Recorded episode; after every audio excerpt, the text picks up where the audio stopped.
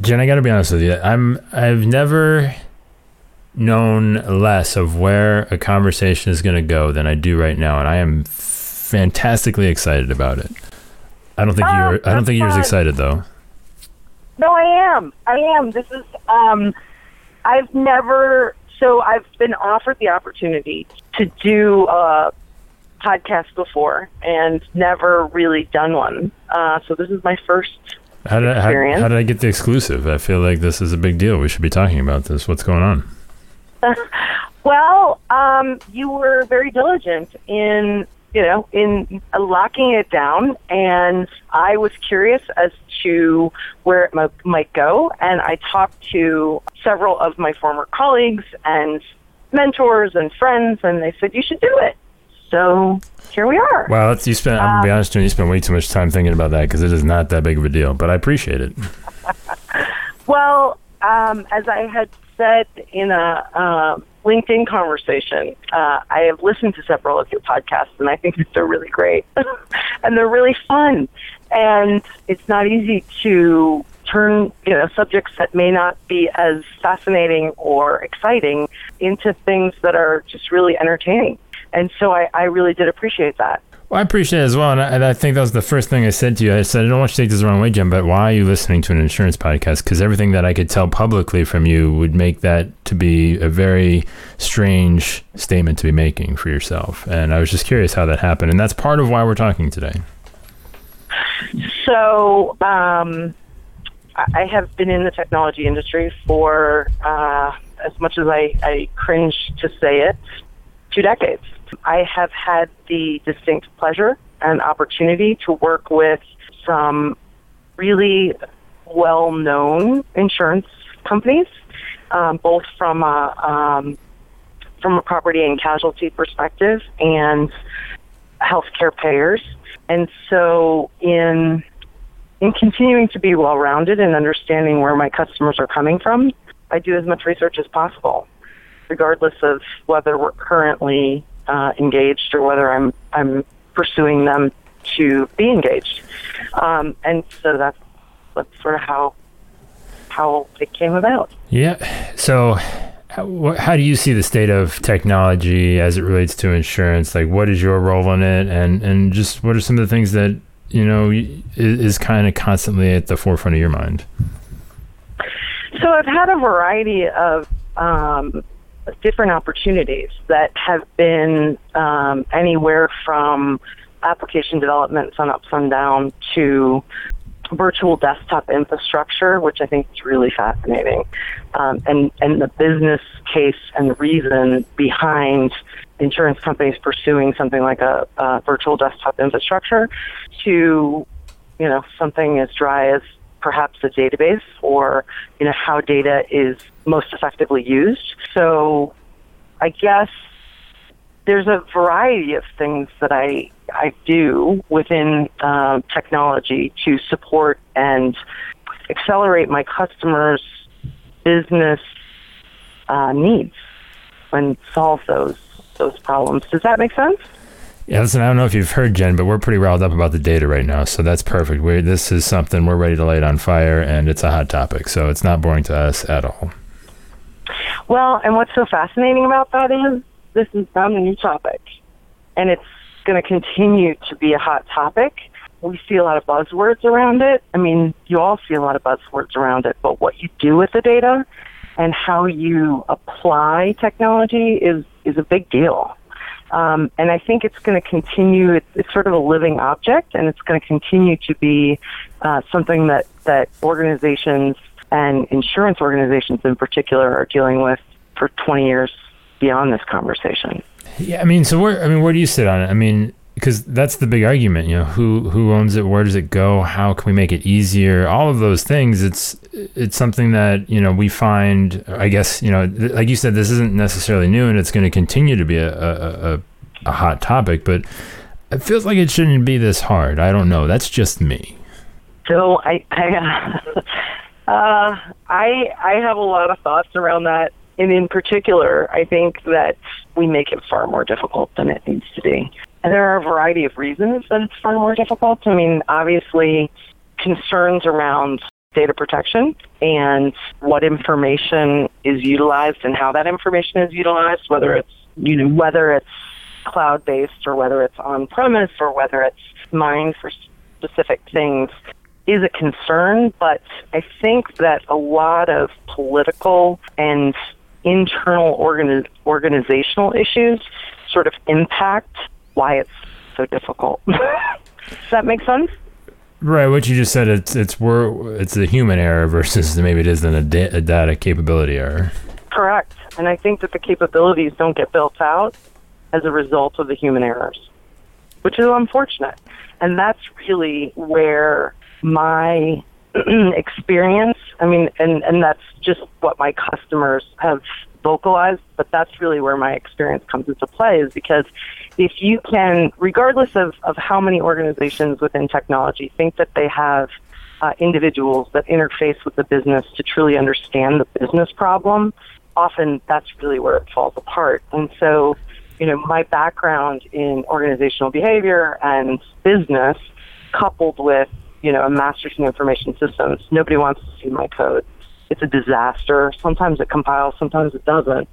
But that's really what I bring as as the you know the the special uh, attention to uh, working with insurance companies and healthcare providers and payers. Well, you know, like you said, like it's it's it's the lack of imagination. I always like to say, right? If you said if you told most insurance agents, hey, you can do anything if you want with this with this data, their choice would be nothing. And I mean, that's that's strong words, but we're still trying to struggling the point of, of being able to have access to the data that we think is important, right? And and it's just, uh, is there is there some sort of world council that we're not privy to, Jen? That like maybe we should know about? Like there's some sort of like UN or, or Switzerland type place that settles these disputes for industries.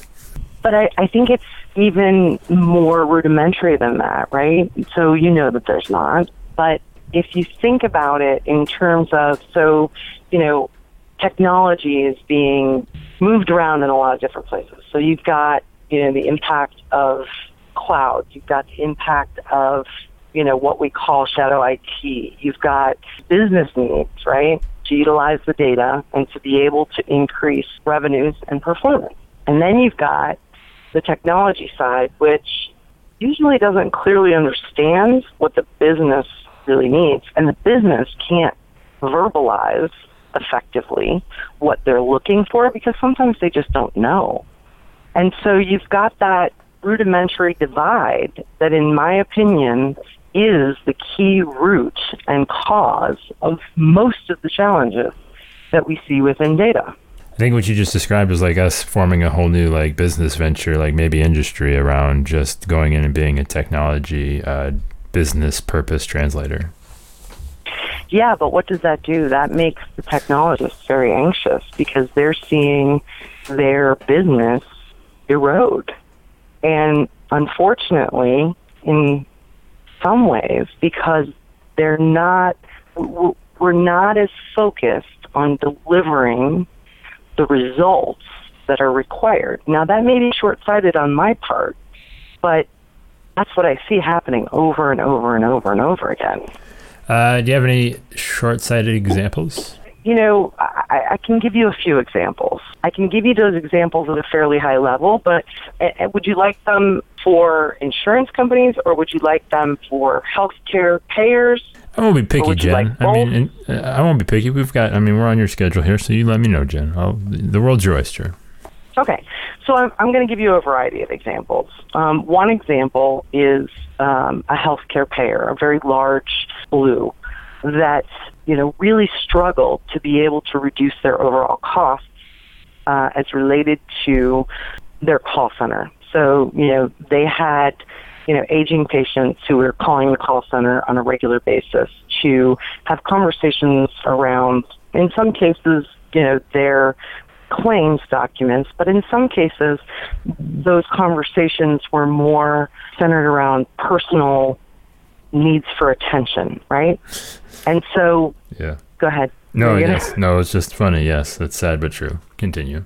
Yeah, I mean, you know, that's the reality, and so that's the business problem, right? So it may cost between six and eleven dollars to you know, reduce to, to actually serve that call, right? But the technologists were having a very difficult time addressing their infrastructure to be able to solve some of those problems. And so the business got to the point where they were looking to outsource, you know, the call and the infrastructure and the overall cost because their internal administrative costs to serve those calls was so high. You see, you see what I'm saying from a root problem perspective? Another example is, you know, a virtual desktop infrastructure example. Sometimes insurance companies go through a, an internal process to do research and development. That process, in this particular case, was an 18 month long process to be able to evaluate a business problem and put the most appropriate technology in place. So the business problem was I can't get enough people to source my um, my claims calls. I can't get enough enough people within a 50 mile radius. And so, what do I do to solve that? Well, I want to access resources that are outside of that 50 mile radius.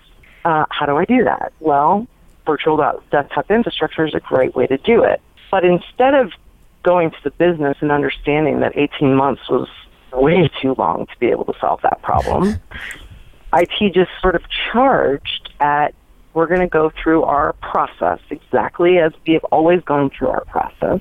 The technology might be dated by the end of that 18 month process, but this is our process. And then, you know, unfortunately, continue to put in physical infrastructure that was saved. 50% of the physical infrastructure was saved for uh, disaster recovery that was never actually deployed on it.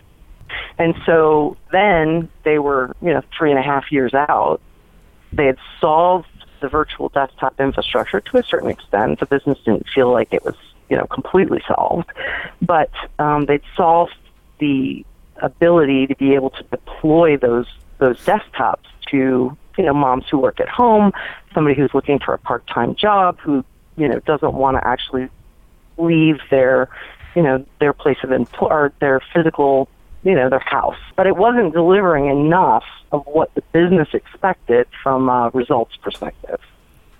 What's the way around it? Do you, do you see like is there like a like a, a shortcut that we're not taking, or we just true integration, true integration with business and IT, where there's a real partnership, and that has to be created by individuals, human beings. We can't we can't write an app for that, Jen. Like a little, da- little dating business so. and IT app. What do you think? Swipe left, swipe right, sort of thing. That might work. I don't know. Well, but here's the other thing. I don't think that people uh, in in technology sales are doing enough to actually support their customers. Because what I believe, what I honestly believe, is that if the rep that was working with these customers, that was truly a partner, was leaning in more, to have those conversations and was bridging the gap between business and IT more effectively. And I think that that's honestly someone's job.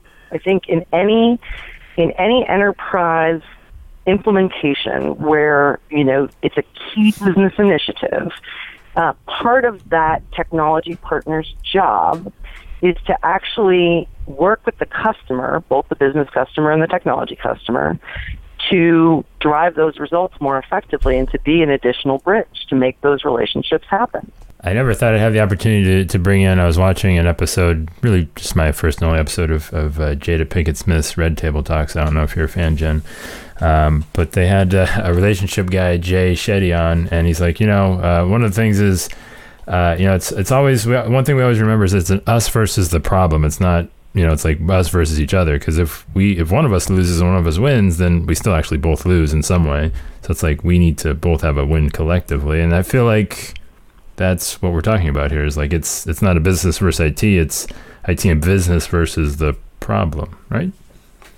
I agree. And you know what what I also and so I, I have not listened to any of that, and I will be sure to uh, check it out because it's fascinating. But I think we all have a responsibility to resolve it. And when um, when technology partners or when um, technology organizations that you know say that you're their partner come in and create a situation that's a that's further adversarial, it actually just makes the problem worse. And so, what I'm saying, I guess, is I'm not just pointing out the problem, but I'm also in a position where I think that I can effectively continue to help people to resolve it.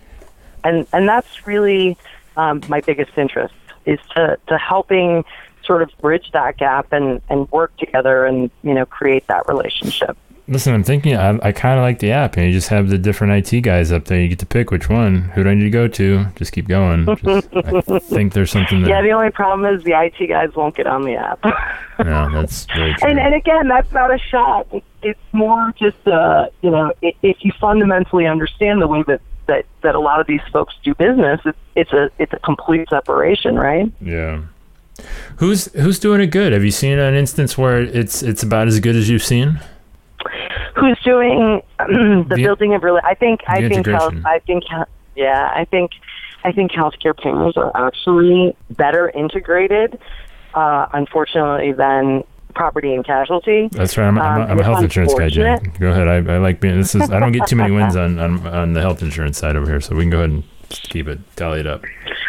But I think they do a much better job, and I think they resolve the problems much more quickly because, unfortunately, sometimes what happens is, and, and in fact, either it was in your blog or it was in something that you had recently published about property and casualty not being all that uh, compelling and interesting and you know sort of dull and boring, right? That I think is a um, is a cop out. How Maybe so? not popular. Well, no, I'm curious. No, I, so I, I, uh, you, so I agree. I've always said it's, you know, uh, insurance is boring, but what it protects isn't, sort of thing. That was kind of my always like. So Right. It's, it's like, yeah, I agree. I think we're saying the same thing. But I mean, I think it could be far more compelling. I mean, if you look at organizations like like Nationwide, Nationwide really makes a significant effort to be a technology company first. And I think sometimes we see, you know, traditional insurance companies sort of resting on the fact that we're kind of a financial institution and we're kind of an insurance company and we're kind of this and we're kind of that. And we're just going to go a lot slower than other industries. And I don't think that that's a that that's the best business decision that could be made. Of making such kind of uh, stringent, linear definitions of who and what you are and what you may or may not do. yeah, so why not why not open something up in a and, and there are some insurance companies that are certainly looking at you know, how can we open up innovation? How can we, you know, get uh, either the app development segment to be able to serve the business faster, or how can we, you know, change our organization in small ways to replicate in bigger ways later and be more effective and and you know sort of um, look at things differently. And what what I worry about with that and not moving fast enough in those areas and sort of leaning back on well you know we're an insurance company we move slowly is if you look at you know the changes in retail and the changes in even infrastructure and baseline infrastructure technology infrastructure for example and how rapidly that is wiped out long standing solid brick and mortar traditional organizations. And I, I worry that, you know, there's going to be a, um, you know, just a significant shift at some point that nobody's going to be prepared for. What's the what's the one small thing that you just you, you think is kind of vital that could kind of change this perception of, of, of, of just kind of getting the ball rolling? Is there something that you've been kind of being a drum for that you think is, is like the secret weapon or the key? Um, I think more holistic partnerships with um, with what a lot of folks like to call vendors in technology is part of the key. I think that not pushing decisions to folks that aren't like I don't I don't know that technologists can push all of the decisions around data uh, and and related um, data aspects to the business because the business doesn't understand necessarily how they would transact or execute on some of their ideas. And so, you know, if we were going to come full circle here, it's again in that relationship piece that that leaning in for everybody to actually lean in and be more of an organizational community to resolve and to ensure um, their best marketplace and, and market position is really, really the key. I mean, I've seen it happen over and over and over and over again where, you know, these internal political strifes and one, you know, or, or, or a group's selfish interests drive things and prevent organizations from being as successful as they could be. Yeah, that's a that's a pretty uh, explosive word uh, when you, but it is the truth, and, so, and sometimes I would say a lot of people aren't aware of them, like fully. Maybe I mean they might be in some level, yeah. but you know, it's just it's like in it's like kind of unconscious selfishness, if you will. Um, that's probably even harder to get around. Well, we're all trying to get through the day, right? We, yeah. you know, we go to work to feed our families and to, you know, try and find um, try and find a way to to make an income. But I think that there has to be a little bit more to it. And maybe that's short sighted on my part. I don't know. I think I think we're looking a, a, proper distance away. We're not tripping over anything, Jen. So my, my I think my last question for you is the one thing I really want to know is if you could tomorrow. We said we said vendor partnerships is kind of one of the small things, but if you could just kind of be like the ruler of insurance technology integration connections for a day or maybe a week. You you get to define, I guess. What what's the thing you're doing like right away, immediately that you think is going to just have the biggest impact? So wait a minute, what do I get to be the ruler of again? Insurance, insurance technology integrations, just the whole thing to make our lives better. Like the the most impactful thing that you could do with um, like just nobody saying a word to you. What would it be? if I could have a magic wand and brainwash folks that are delivering or that are that are in need from a business perspective to understand that everybody has to try and figure out a way to move in the same direction for for one goal and that one goal wouldn't change for that whole day and and forge those those mindsets that you have to hit that one goal. Um, that would be my my rule or desire. Um, if somebody wants you to help them do that, if somebody wants to talk to you about any of those things, where's the best place for somebody to reach out to you? LinkedIn. It is. It's a magical place. So just find. Uh, you go by the full official Jennifer on LinkedIn, as most of us pretend to be like sophisticated there. Um, I do, I do, but Jen is good, just with one N. How, how do you pronounce your last name? I've avoided saying it the whole time. Oh, no worries, no worries. It's it's slates, just like plates with an S. Oh, really? But there's yeah. a Z, and it just throws me off. So, all right. Yeah. Yeah, right. and that AI has a tendency to throw you off too. All right, I'll, I'll, I'll link up to LinkedIn for everybody. But um, all right, la- serious last question this time. Um, I thought that was good, but um, you know, the that brainwashing doesn't come easy. Um, uh, if if you if you could if you could say the one thing that you are most excited about of the progress you have seen that has a chance to uh, have more momentum, create awareness around that. What is there something that we've we're already kind of good at, or and we just can pile on a little bit more? Hmm. Let me think about this for a second.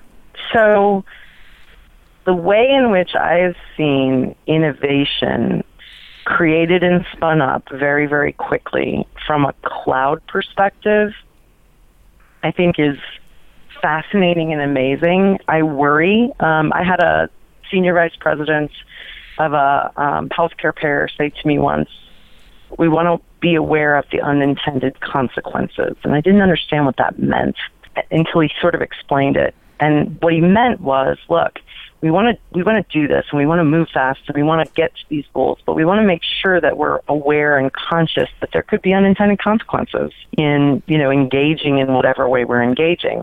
And i think that applies to so many things. And what i worry about is that i've seen this huge shift in the last 3 years from uh, on-prem to cloud-based deployments. And what I worry about in that, so that so it's really great that we can utilize that infrastructure and that speed and and the ability to sort of innovate quickly, you know, fast fail, develop you know, spin out prototypes. What I worry about is that we're putting so much into the cloud and into off-prem resources that we're creating unintended consequences down the road for the ability, you know, you're locking into something else. You know, you may have been locked into physical infrastructure before, you may have been locked into a specific data center. I, I think that we also just need to be aware that there are unintended consequences in, you know, not diversifying that off-prem existence. And I think a little bit more shift and focus needs to be made to don't blow up all monolithic and move to the cloud just because you want to move off of monolithic, but you know, figure out a way. Uh, and there are organizations that have done this beautifully and gracefully, but figure out a way to uh, diversify and utilize these resources in ways that are impactful for your revenues and your end results.